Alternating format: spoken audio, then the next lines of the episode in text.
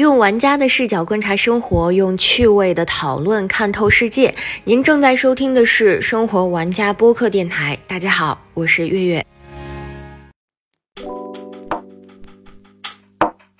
Hello，大家好，这里是生活玩家播客电台，我是开朗敏感的话痨玩家雨涵。我是在北京快混不下去的琪琪，我是爱吃爱玩爱闹腾的美食玩家猫君。自打上一期我们讨论了冰墩墩之后，然后我其实想问一下，吉吉有没有抢到冰墩墩？没有抢到啊，但是还还是没有抢到我有一个获得冰墩墩的机会，哦，因为我有一个朋友，他跟我说他自己在公司三 D 打印了一个冰墩墩，然后我当时就问他，我说你能不能帮我打印一个？他说他在香港寄过来的时候又很慢，然后他就给我发了一个他自己建的冰墩墩的模型，告诉我让我去淘宝找一个三 D 打印。天哪！那得那得那得花多少钱呢？真是的。然后那个，为了冰墩墩非常的拼命。嗯，对，一定要得到一个冰墩墩。那那个猫君，就是上一次猫君也在聊，就是他好像有一些冰墩墩的是邮票还是相关纪念品，是不是？对，但是我没有得到毛绒玩具的冰墩墩，我还想试图做一个冰墩墩饼干，但是好像也失败了一些。啊，就是想自食其力，稍微的省一点钱，去努力的实现一一户一吨，对，实现冰墩我墩我想实现一户一吨。对，实现实现冰墩墩自由不止一户一吨，一户好多吨。啊！对对对。对，那其实，在聊冰墩墩的时候，有一些网友在就讨论冰墩墩这个现象，是我们真实的对冰墩墩的喜爱，还是我们在努力的去为冰墩墩去消费？这个消费值不值得？会不会给我们的日常增加一些生存的负担？啊，今天我们一起来聊的这主题呢，其实和我们日常生活比较相关。那本期的互动话题就是多少钱才能在北京过得舒坦呢？那欢迎大家在生活玩家的评论区和我们一起交流互动。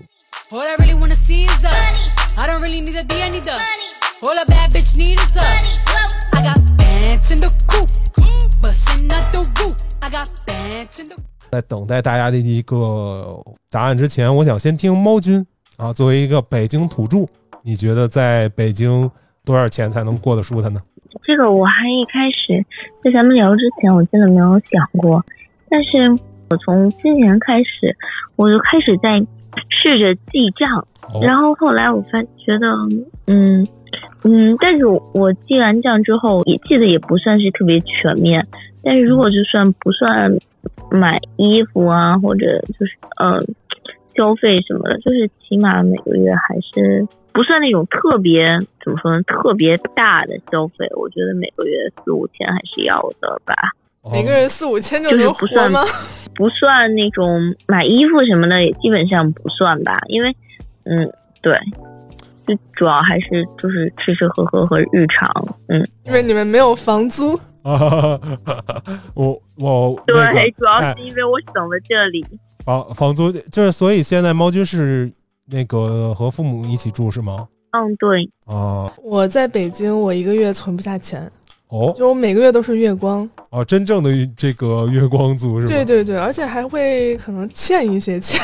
哦，就是花呗上 还还还有一些这个还还不了的，对对对对对，得分期除了花呗，可能还有妈呗。啊，从妈妈那一块啊，了解了解。对对对，因为我怎么说呢？我每个月其实刚发下工资，我都会计划说，我这个月一定要存钱，我这个月一定要存钱，我要少花一点钱。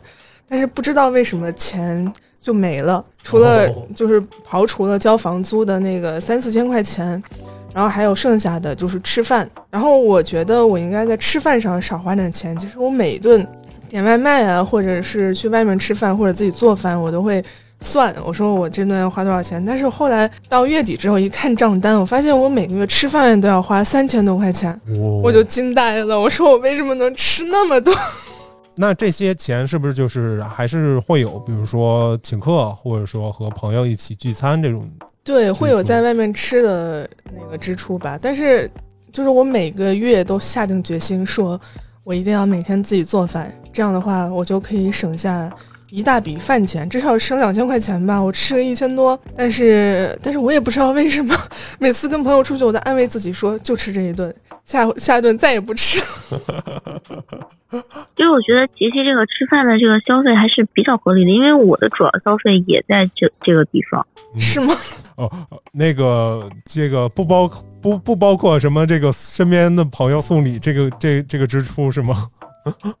对，就不能包括不能包括礼物啊，然后还有就是随份子啊这种巨额支出。哦，对对对，说到这个巨额支出，我就发现我每个月啊，在我自己规划的范围之内，还会有一部分的额外支出。总会有意外，对不对对对，不知道为什么，总是会有额外的支出。我也有感同身受，就有的时候会，呃，不知不觉当中就要花掉了很多钱的感觉。是，然后我现在呢，在做这个播客主之前，我有工作的时候，基本上就像刚才琪琪所说的，因为是北京土著，其实没有房租的开销，然后基本上每个月就很少支出。一方面，基本上都是给家里，就是因为我父母可能就身体还有有这个一些疾病，我可能会帮助他们跑腿、买蔬菜、买肉，然后像刚才说料说到料理，我我现在的解决方法就是买半成品菜，或者是买那种烹饪的那种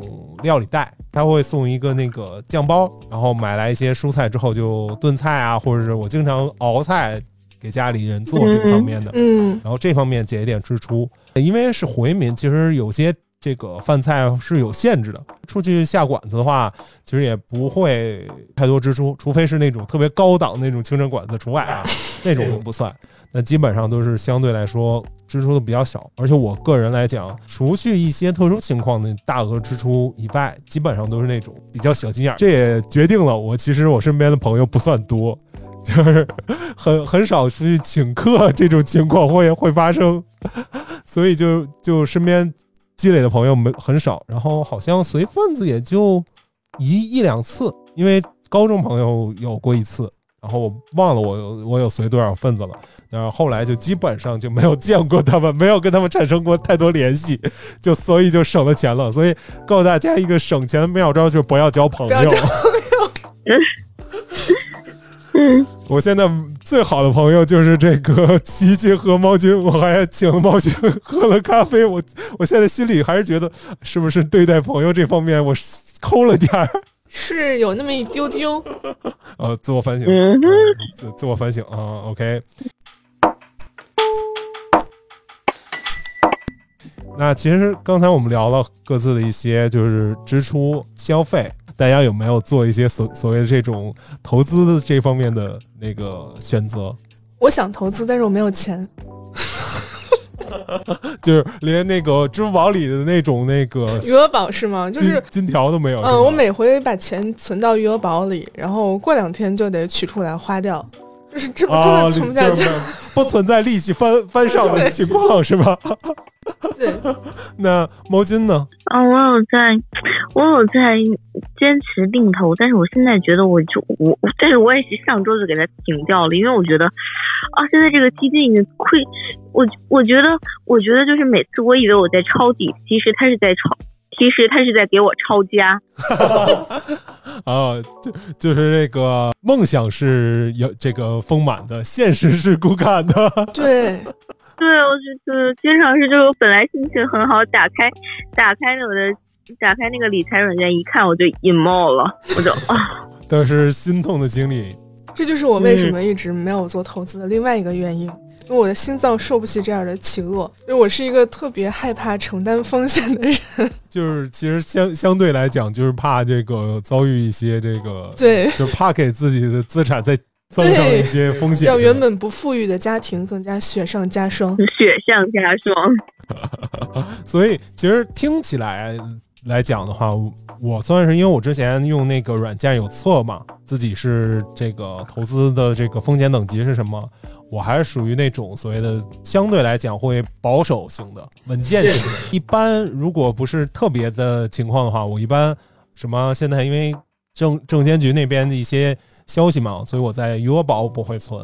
然后微信那边我也不存，我基本上也是考虑非常安全的、相对比较安全的银行这方面去存款，或者是定期，或者做一些这这方面的投资，或者是现在对于我来说就是少消费、少花钱，已经就是一种良性投资了。是的，是的，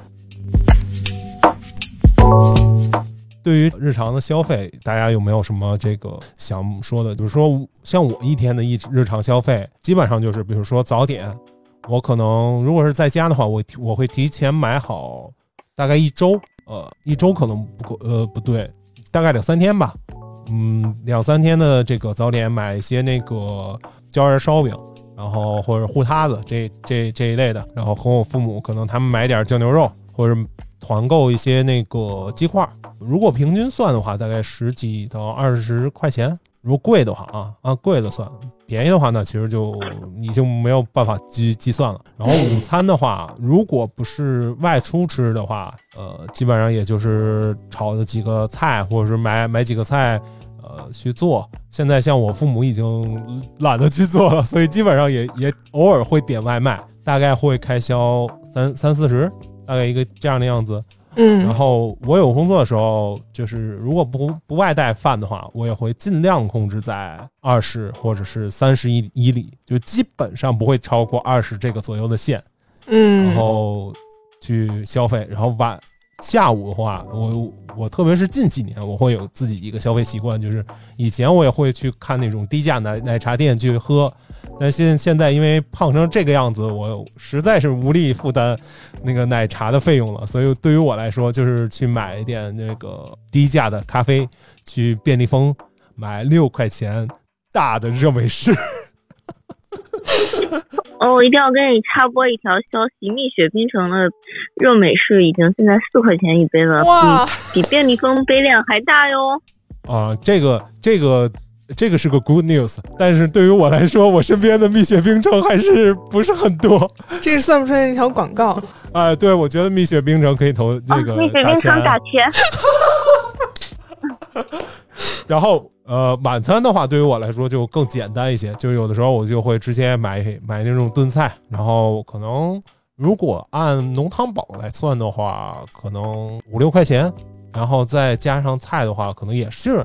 其实基本上我一天平均下来就是三四十，最最贵了，顶到头三四十一天。一顿三四十，一顿三四十啊，哦一顿三四十，然后但是你要这么算啊，一顿三四十，不是呃对，然后两顿的话就差不多七八十吧。啊对，呃，七八十的话，你如果，你三十天的话，一天差不多就就一一百块钱。一百，块钱。然。后你三十天差不多就将近三千块钱了，也挺贵的。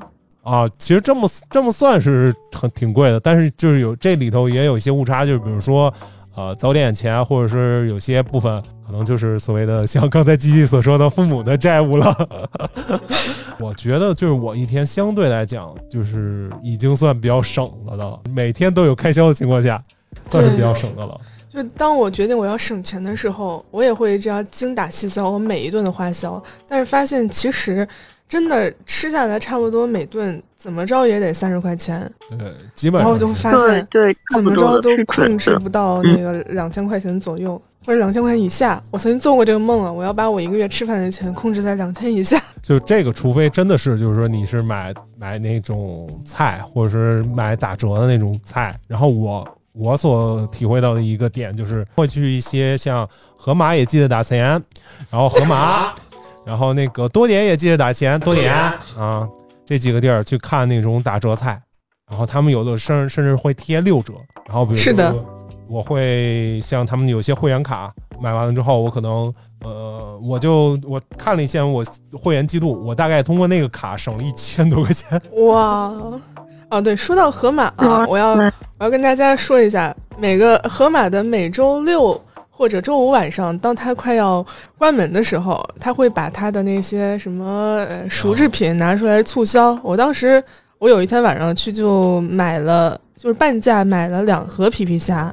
然后一盒小龙虾就很很便宜，很便宜很便宜，哦所以盒马记得打钱。然后我之前那个 年货节的时候，他也打折，然后我就在家囤了六袋牛腩，买一送一。哦，这个这个绝了，这个回去哦，我也是，我那个时候我也买了，我买了我好像也是买了很多，就就是牛奶买一送一的时候，对对吧？对对对，就是那个。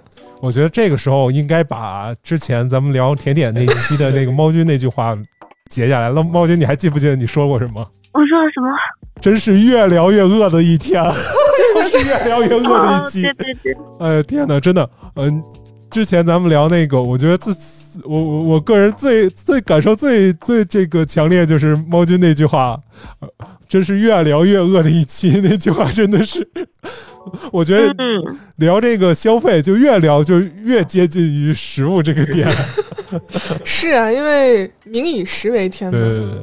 那琪琪，你一般会怎么安排一日三餐的一个消费呢？我一般，因为我其实早饭很少吃，因为我我因为那个我想会想多睡一会儿，如果要做早饭的话，我就得就得早起，然后每次我到公司的时候就基本上是掐点儿去，所以说没有时间去买早饭，然后我也不敢就是上班的时候偷偷就溜出去买一个早饭，然后在老板面前吃，就是他每次看着我的眼神，哎，就 就是我觉得很害怕。我个人是再起得再晚也是要吃早餐的人，不然我是一上午根本没有办法工作而。且我偶尔会吃，我知道不吃早餐特别的不好，但是就是，哎呀，总总是想想多睡两分钟。嗯，这所以还是就是提示大家，就是尽量的，如果是这个睡提前一提前一天也也带一个这个对对对对牛奶或者是什么的，就是起码让自己这个一天有一个能量补充，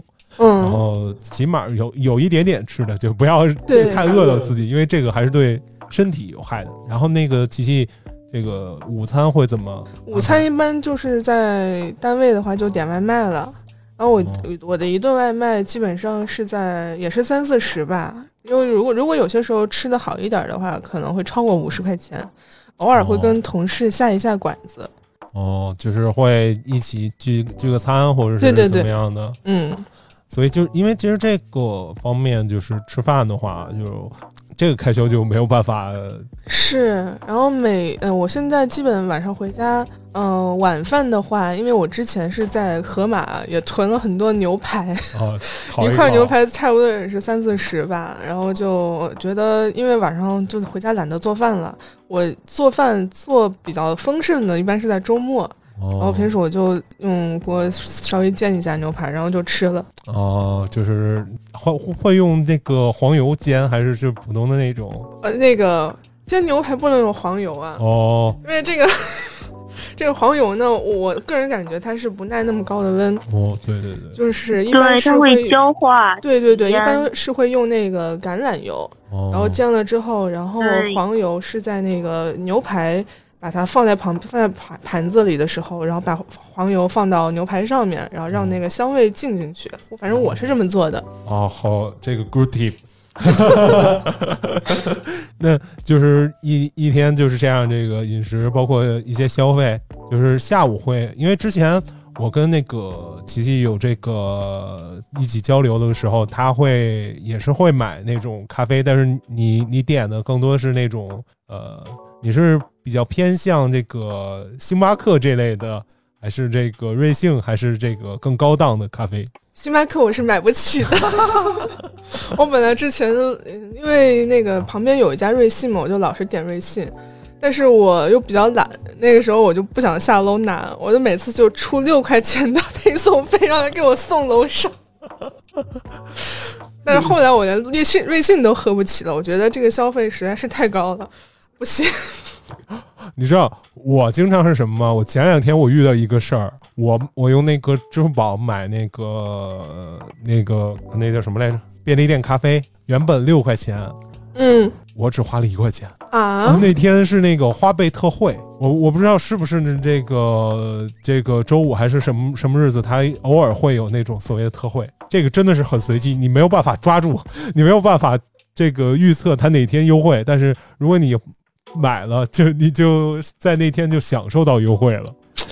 呃，这嗯，这个真的是碰运气，真的。嗯那刚那个嗯聊的这个琪琪这边的一天的一个大概的一个饮食这方面消费，猫君这个对于你来讲，日常的这个关于餐饮这方面的开支是怎样的呢？啊，餐饮这方面，其实就是主要开支还是就是出去周末啊或者下班的晚上出去吃，然后就就就就我我嗯怎么说呢？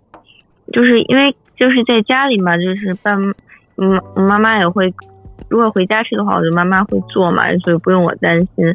然后哦要不然的话就周末出去，但是我基本上就是，但是我在家现在也就是吃饭吃的也比较少，就大部分时间就还是出去啊，跟同就是钱都花在跟同学啊什么聚餐啊、出去逛街啊这种事情上。哇，那一个月得花多少钱呀？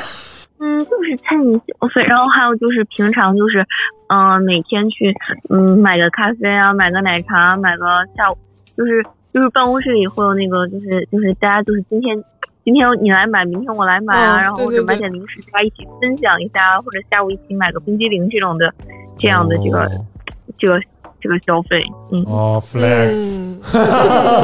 嗯，在咱们三个人的这个这个对比当中，我觉得啊，廖军 win，对，廖军胜利了。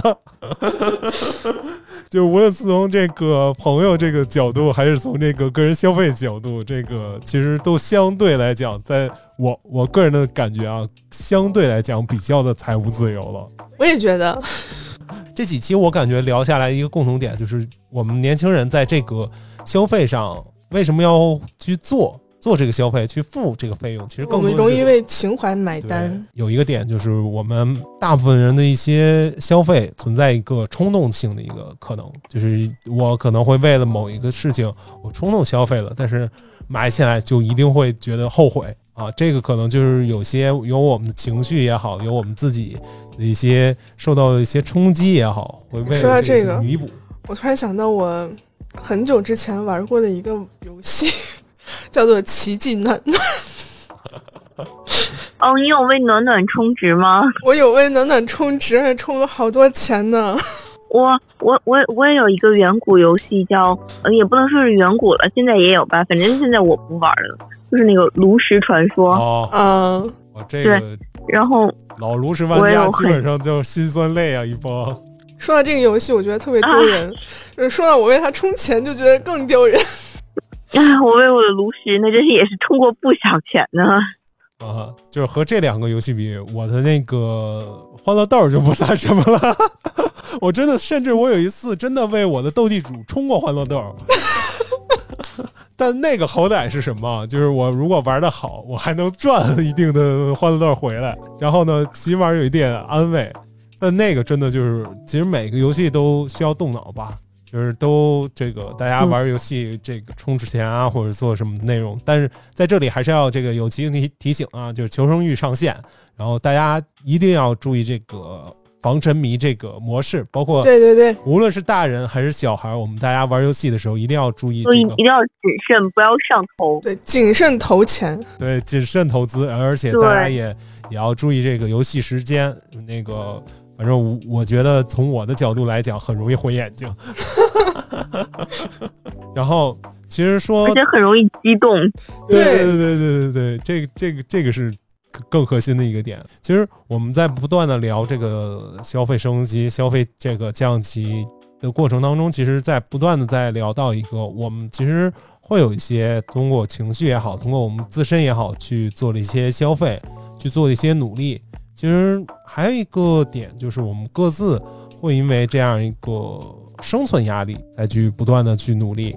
比如说，为了这个房子，为了一些这个生活啊，会做一些这个这方面努力，或者说会做一些节约这个消费的一些事情。大家有没有这方面的一些这个？哦，刚才其实聊到了，就是咱们说这个吃这个方面，其实各各自嗯都有一些这方面的一些经验了。然后嗯，说到消费降级，我有一段时间特别特别喜欢打车，就是因为就是有有些时候出门晚，我就想啊去赶地铁，因为我因为我家离地铁站其实还要走一段时间，我就觉得，哎，是不是有点来不及，我就会打车，或者每次下班的时候，下班完了，我就会觉得啊，我现在坐地铁回家。怎么着也得一个小时，那我就打个车吧。然后后来我就发现，我一个月打车得打将近一千块钱，甚至多的时候能打一千多。后来我说不行不行，不能这样，受不了。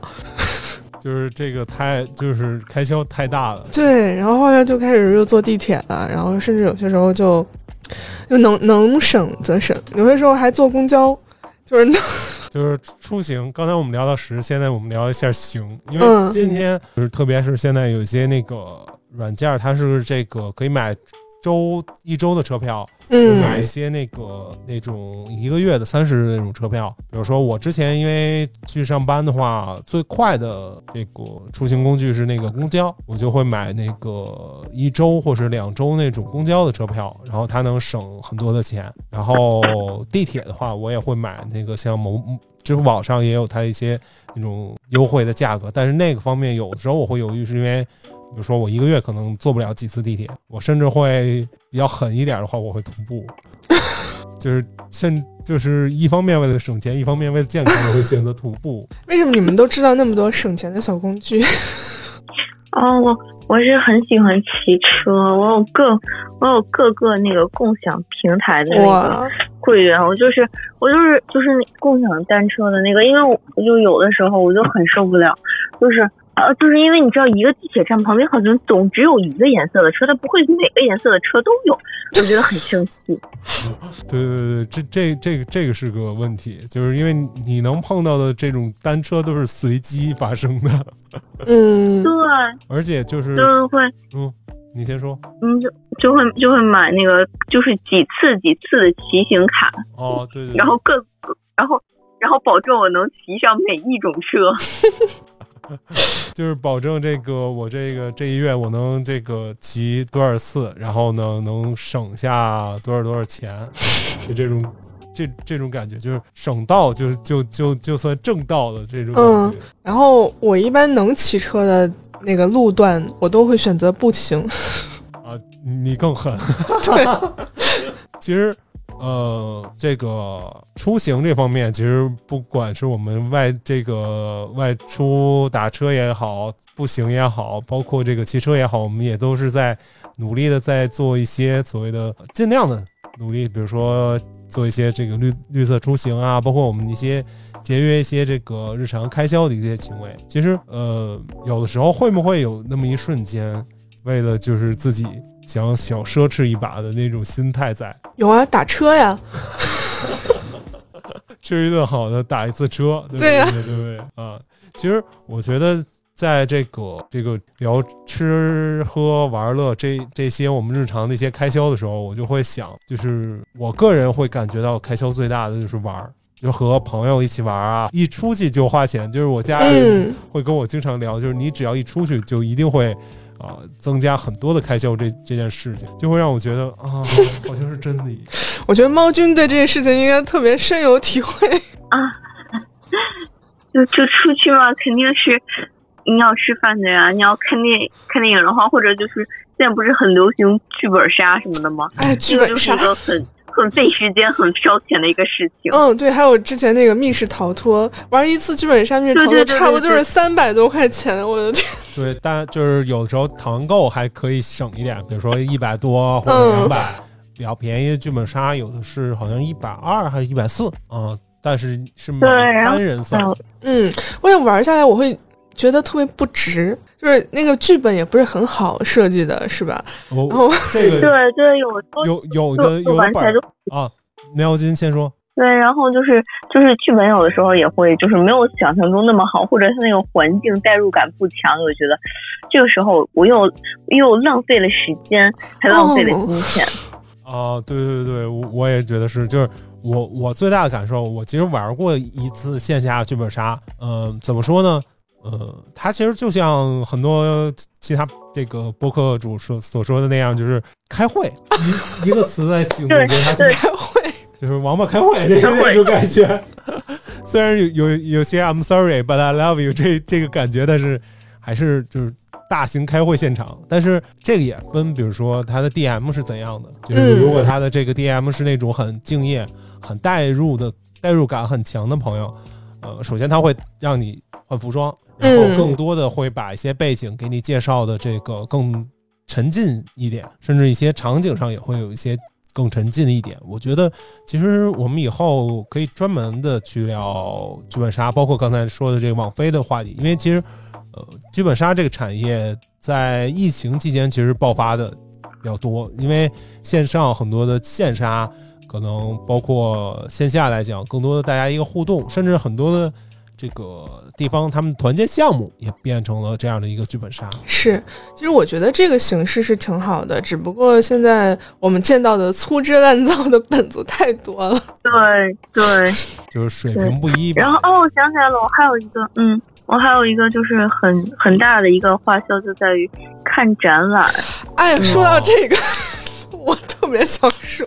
啊，怎么了，琪琪？你你你说你对看展有什么？因为之前我也挺，我跟猫君一样嘛，也很喜欢看展览。就是，但是后来我我从某一天开始我就不看看了，因为我算了一下，比如说我之前很喜欢看话剧、看展览，看一场话剧。那我也是，我也是。嗯，就是买一张你稍微座位好一点的票，可能四五百，然后看一场展览，差不多也是。嗯，一两百两三百吧，有时候 UCC 那个展览差不多就是一百多。对对对，就基本上差不多是两百左右一场。然后会发现一个月，其实我花在这上面的也有一千多块钱，就就是对对对，这种情操这方面。对，然后你本来觉得我是为了我的精神享受、陶冶情操，我去花这个钱啊，我乐意。但是后来发现，这还是陷入到了消费主义的陷阱里。你为了陶冶情操，你还是得去消费。对。其实这个方面还有一个点，就是为什么会会到这个展？我觉得后面还有一个可以聊的点，就是为什么我会去消费，就是约会。你认认，就是我身边的很多朋友，他们大部分花在这个展上的原因，就是因为很多朋友，他们比如说，包括剧本杀也是一样，他们进到去去跟大家一起多互动的一个原因，到后面就变成了，比如说我想跟这个女孩发展进一步的关系。那我可能会通过一些展示我对，对于我来讲，我更擅长的，或者说我最经常这个看的一些内容。如果我们俩有共同话题，可能会一起看展。那这个过程，这个消费就变成了不是所谓的冲动消费，可能我是更有目的性的，或者说我能通过它能达到一个什么样的一个标准。以后这个单人消费就变成了双人。啊。就不是一个人再再去单独的去支出这个这个事情，这个可能会带带上一点小心机啊。但是当然，我觉得其实我个人这方面好像就偶尔有过一回，就是去看展是被抽奖拿到的免费票。哇！就是我所有的展，包括话剧，就是除非是我非常要好的朋友，我我愿意去这个。花钱去支支持，其他的基本上都是通过朋友这个他们演出，想要这个人气增加一些人气，增加一些互动这种资源上，我去支持所获得的。甚至，嗯，我我这个二十人二十问，包括生活玩家这个播客电台产生之前，我最早的播客节目就是跟一群话剧演员呃一起互动的这种感觉，就是就是会就是话剧这个点会让我觉得。比较值得消费，就是我能有一个情景的互动感。是是。之前跟那个戏剧的姐姐一起互动的这个聊天的时候，就会感觉到她身上是有戏的，对，身上能够体现到一些能够感动到我。就是我个人会在这方面消费的话，就是为情绪更多的消费。这个其实也是很多大家大很大型大量开销的一个原因吧。对，就是我喜欢话剧，就是戏剧，也是因为我感觉它是一种沉沉浸式的艺术，它是一个综合的艺术形式啊，包括电影可能也是。但是话剧让你的代入感可能会更强烈，让你在现场能体嗯体现体会到那种情绪的冲击力更大。而且就是话剧，在我看来，它比电影更好的地方是在于它的整个台词设计时可能它更偏向于文学化一点，嗯。它在它的形式上可能会更丰满，对，嗯，而且我有时候会看到看一些话剧，呃，特别是和一些历史有些结合的时候，一方面会丰富我的一个历史的一个概念，会对这段历史有一点了解；另一方面，我会被这个人物的情感带进去，就是真的是沉浸式，就包括我们上次在聊冰墩墩，其实更多的会影响人情绪这方面的一个原因就是沉浸式，对对对，这个。消费会不会把我们带进去？就是因为它有没有把我们放到里头，作为一个互动的一个角色，让我们产生一个互动感、沉浸感，是这个方面其实很重要。所以我们现在干什么都要花钱吗？都要消费了吗？有没有一些非消费主义的活动可以是我们平时参与的？其实，其实说实话，有些艺术展或者说有些公益展，其实是呃免费开放的，或者是一些是低价的。就比如说这两天我看到有一个免费的烘焙展，我觉得猫君、琪琪都可以去看一看。这个烘焙展叫做代客烘焙一百八十度二零二二年回收面包装置艺术展。代客烘焙呢，携手一个叫 T O P H E R，哪位听众会帮我读一下？就这个品牌携手代客烘焙，打造了一场一百八十度二零二二年回收面包装置艺术展。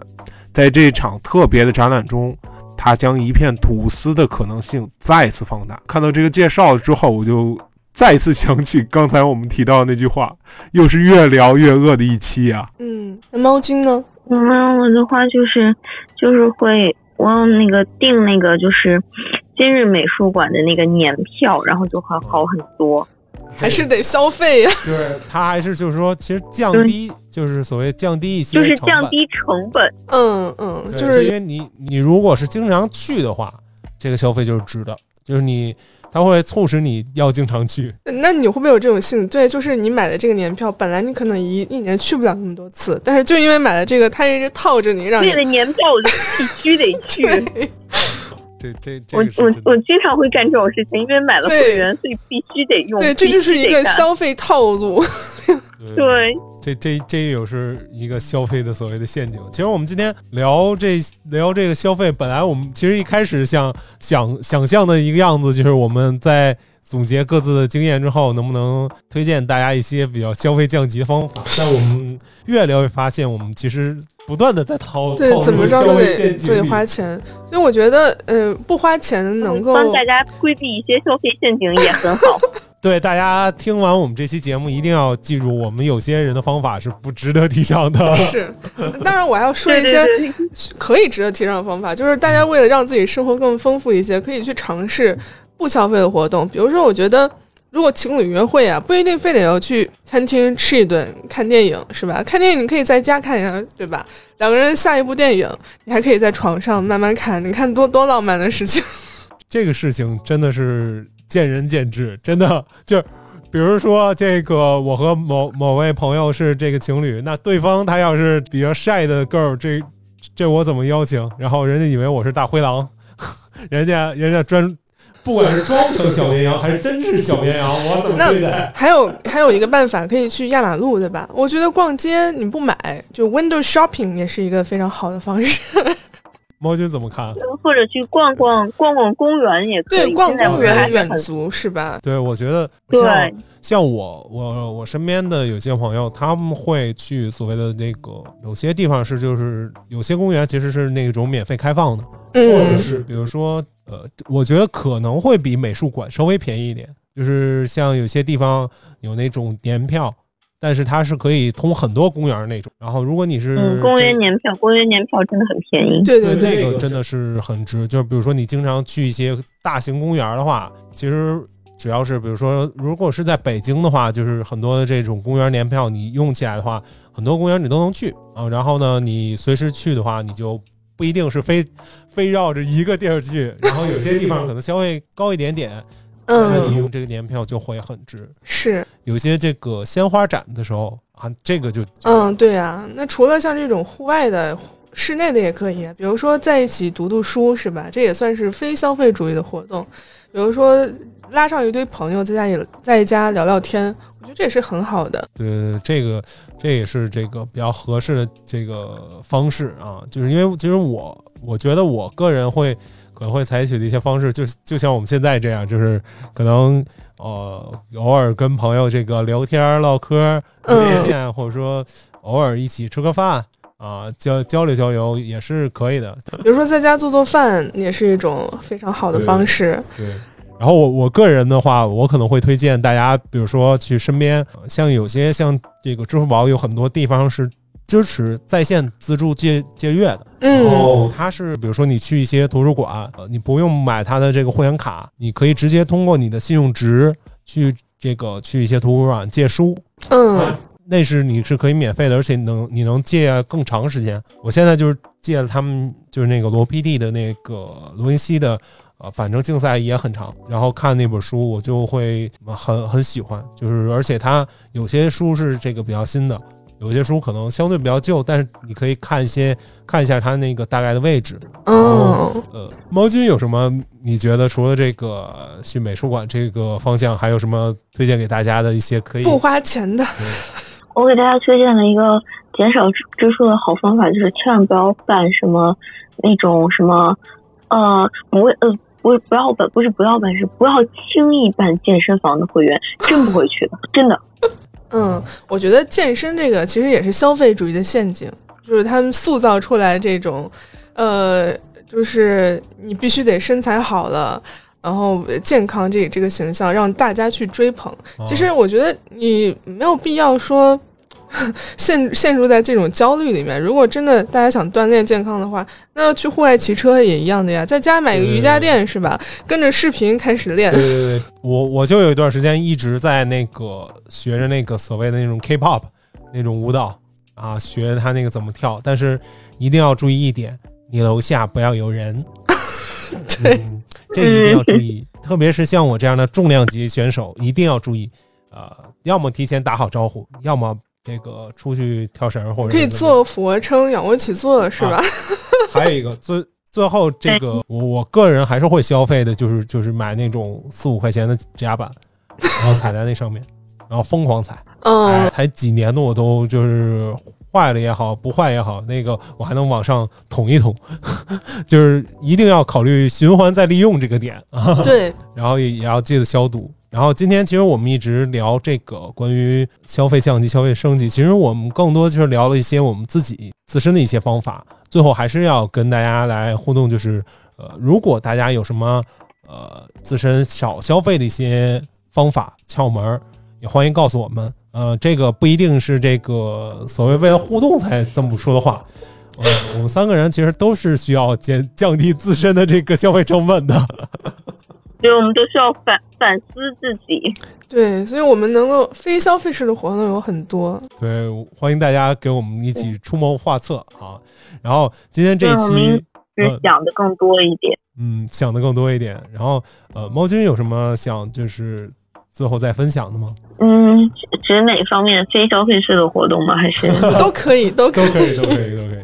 哦，那我最后还是再跟大家安利一下我最近的心头好蜜雪冰城。哎呀，这真的是，真的是让我成功的消费降级，而且给我印象非常深刻。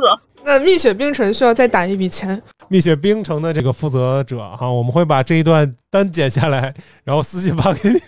对，我们会发给你的，一定要记得打钱哦。我觉得就是总结一些身边的一些这个。经验嘛，比如说，其实因为我们有些必须消费的地方，其实我们避免不了日常的这个日。刚才我们一开始也聊到一日三餐，还有一些这个自己下厨烹饪，能够尽可能的降低一些方法，包括呃。哦，对对对，这里这里我还要再插播一下，我希望在就是我发现了一个 A P P 叫下厨房，真的很好用。那个我都用了好好久了，我之前在国外的时候就一直在用它。对，就什么下厨。下厨房啊，真的很好用。下厨房 A P P 也打钱。然后，对，我觉得这个后期，我觉得可以联联系一个豆果的老师，因为我用豆果美食，然后我在那上面也也发了很多那个餐怎么做的一些东西。然后其实就是这方面的下厨，包括我看到有些年轻人他是会做一周备菜的那种嗯，那方面其实对于职场人来讲也是很需要的。其实这也是所谓的咱们降低一些生活成本的一个方法。嗯，然后我觉得更多就是为了自己的健康生活，为了自己这个能够攒下一笔钱啊。对，然后不要陷入消费主义的陷阱，消费陷入消费主义的陷阱啊！可以为自己这个在关键时候买点好的，或者说能够在自己生病的时候，万一有一个大病小灾的，能够救燃眉之急。特别是现在这个 corona 一直没有消散的这个当下，还是需要用。备一些这个应急金的。那今天我们很开心能够一起来聊这个关于消费的话题。其实聊的相对来说没有那么这个选择和集中，但是也也能体会到我们各自的消费的一个想法。然后我们嗯录完这一期呢，我们就要去吃午饭了。对，其实我们这期是即兴的，没有准备好。对，但是我觉得我们可以尝试的把一些所谓的中间的一些内容，这个简单做一剪辑测试一下。如果这一期火了，那我觉得这个形式咱们可以持续还要火下去。我觉得这个愿望非常的美好。对，现实是不是骨感呢？就交由这个各位收听我们节目的玩家来判断了。那今天很感谢大家收听我们的生活玩家博客电台，然后希望大家多多的给我们留下意见和建议。是的，欢迎大家嗯订阅并关注“生活玩家”播客电台，在评论区参与我们的话题互动。嗯，今天的节目就到这里啦。我是快乐的享受消费主义的雨涵。我是正在慢慢的拒绝消费主义的琪琪。我是可能离还是离不开消费主义的毛军。那今天节目就到这里了，我们下周再见啦，拜拜。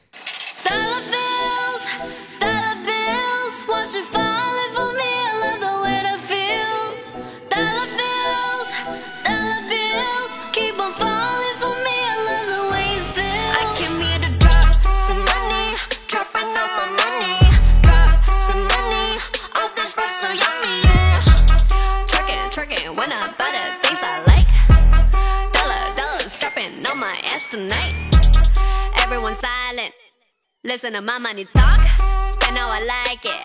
Yeah, everyone know what I mean. Mean when it's a green, when it's a green, I mean go. Give me what the hell I want. Give me what the hell I want. Check the money making bank account number. That's that shit that's never getting bounced on your bitch. I do the money dance.